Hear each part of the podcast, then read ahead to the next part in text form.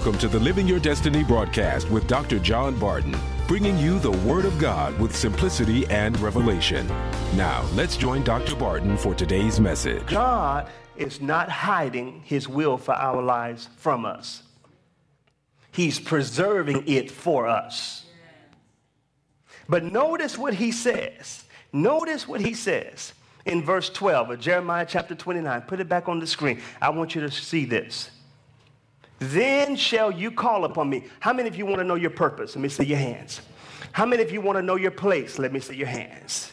He says, Then shall you call upon me, verse 12, and you shall go and pray unto me, and I will hearken unto you, verse 13, and you shall seek me and find me when you shall search for me. How? How you going to search for him? That sounds like David, how he served the Lord with all his might. Oh my God. See, the reason why some of you don't know your place is because you don't want to know it. You don't want to know it. Because the soap operas came on, and you got to see what Wendy and Bob are going to do this week. Oh no, the game is on now. Oh, I got to forget that. Uh, you don't want you.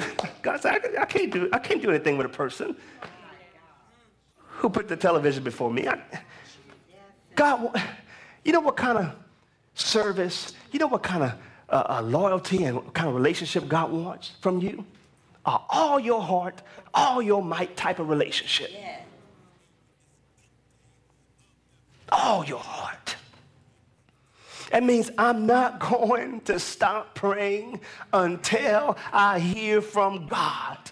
And maybe my persistence in prayer is the test to see how bad I really want to fulfill the purpose and plan of God for my life.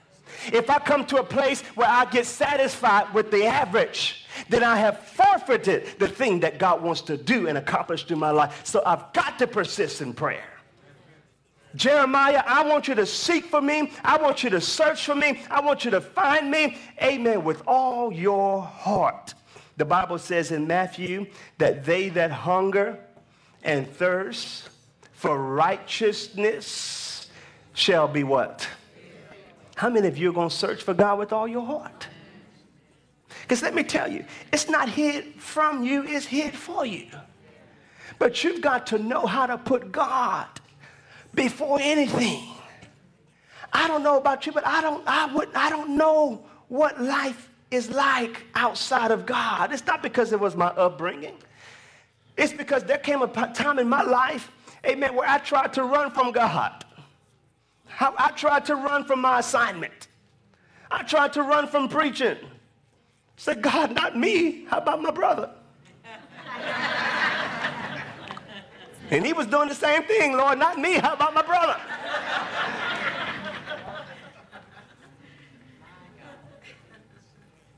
I'll never forget when I was my first semester in college. Because I was running. I said, I'm out the house. Forget all this Jesus stuff. I got a party hardy.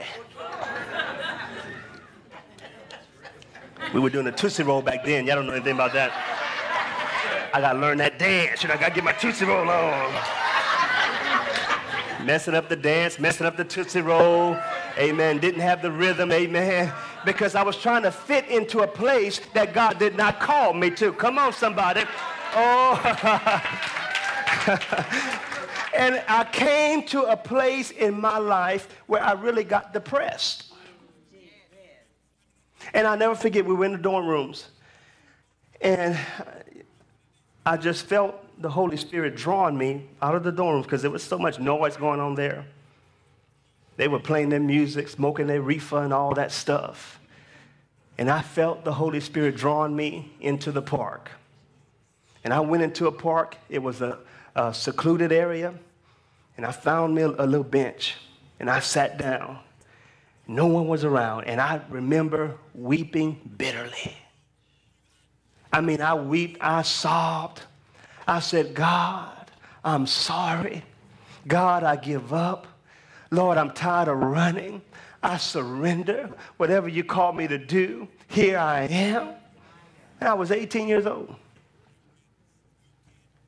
I never can testify that I did drugs, never can testify I ran women, never can testify I, I did all, you know, the, the bad things, but I can testify I ran from God. Oh, yeah, put that on my resume. I ran from God. And guess what? Running from God is not fun. It's the most miserable thing that you can ever try to do. You can't run from God. You can't run from your assignment. You can't run from your place of destiny. Some of you tried to leave this ministry. You can't leave this ministry. You can't quit. God called you here. You didn't bring yourself here. God called you here. And I wept bitterly. I said, God, I'm tired of doing it my way. Whatever you want me to do, whatever you want me to do, I surrender. And let me tell you, that conversation just continued to escalate and escalate. And that conversation turned into days of prayer and nights of fasting and nights of putting away food. People would look at me and say, Oh, the, the, ch- the child is sick. He died. My mother would say, John, you all right? We got to put some food in your body. But she didn't know that God was doing something on the inside of me. God was dealing with me, and I could not allow myself to be satisfied by physical manna of bread. I had to have something that will sustain my spirit until I come into a place where I absolutely surrender to God's plan. Yes, yes. And like Jeremiah, like Jeremiah, he continued to seek and pursue God's will.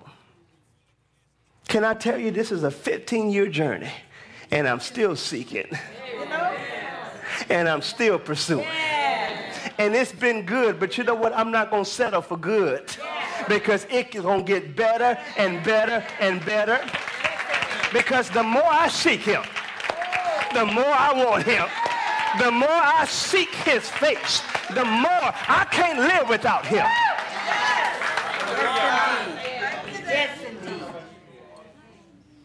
You come to a place where God is your only necessity.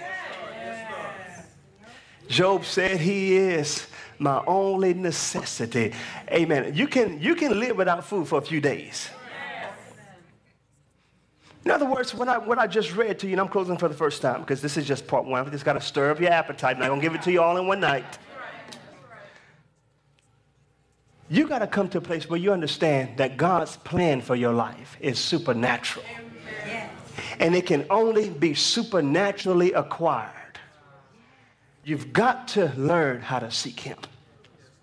You cannot function in any position or ministry here outside of a prayer life. Because I'm going to tell you right now, it's going to get pressure. You're going to be pressured. People are going to get on your nerves. Mm-hmm. Say amen, oh my. and if you don't have a prayer life, they're going to make you quit your ministry. I'm tired. I'm tired of people. I'm tired. Church folk, church folk. You've been poisoned by the enemy. Yeah. Because when you get into God's presence, you're not concerned about church folk. All you're concerned about is God. Amen. His will being accomplished in your life. Tell somebody, say, you're going to need a prayer life. Pastor, I want to preach. I feel called to the ministry. Oh, yeah, you're going to have to have a prayer life. I want to join the praise team. You're going to have to have a prayer life. I want to join the hospitality. You're going to have to have a prayer life. I want to fulfill this. You're going to have to have a prayer life. Because if you don't have a prayer life, you're going to quit.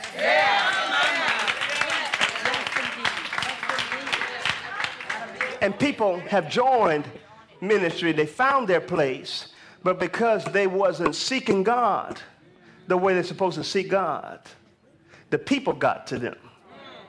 The stress got to them. The pressure got to them.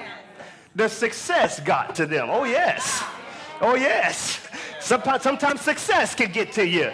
I'm doing well. They pat me on the back. Or they, they, they recognize my name. And Satan, that would be an opportunity for him to come in and to fill your life with pride. Yes, indeed. But when you get in God's presence, you begin to seek Him. And even though you did something well, you say, God, I know I didn't do that without you. I know they told me I did well. I know they told me they, they gave me the accolade, but God, did I please you? Because ministry is about performing before an audience of one. Because if God is not pleased, I don't care who's clapping their hands or saying, go, bro, bro, go, bro. If God is not pleased,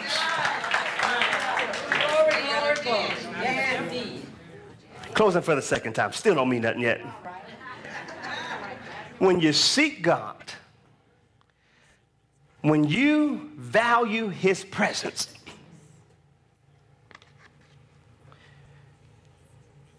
you will begin to realize that there's no better place to be than in his presence.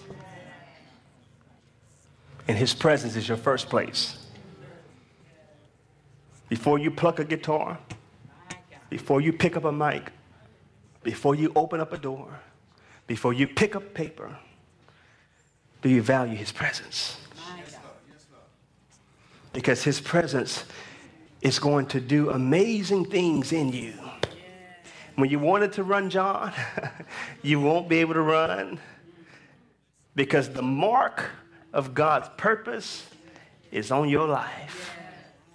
And when you try to give up, that seed of purpose on the inside of you says you come too far to give up. And I've still got more in store for you. And then you can come out of his presence with absolute assurance and says, now that I've been in his presence, I know my place. I know my place because I know my God.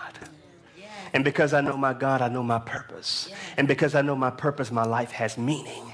And I know that it is only God that can sustain me and help me to keep growing and help me to keep going when I get tired and when I get fatigued and when I want to give up. It's God's presence that keeps me going. Oh, I know my place. My place is in God. And through God, I can do all things through Christ who strengthens me. Can you say amen? Now, let me ask this as this is the final time. It means something. How many of you are truly serious about finding your place? Now, for this morning, Alec, I know my place. There's a higher place that God wants to bring you. You're just on the first level. There's another dimension. How many of you want that confidence of knowing I know my place? The best place to be is in your place. And that begins in God. I can't stress to you the importance. I cannot, I cannot overstress it. I cannot uh, overexhaust it. The importance of spending time with God and getting his plan and allowing him to lead you and to guide you. Even as you connect to this ministry. There will be things that you will, you know, that you will do, and it may not be the ultimate purpose for your life, but it's something to get you going in the right direction. And you've got to be willing to start somewhere to get to that place God wants you to be. So your pride is going to be tested too. This concludes our message for today. Thank you for supporting John Barton Ministries.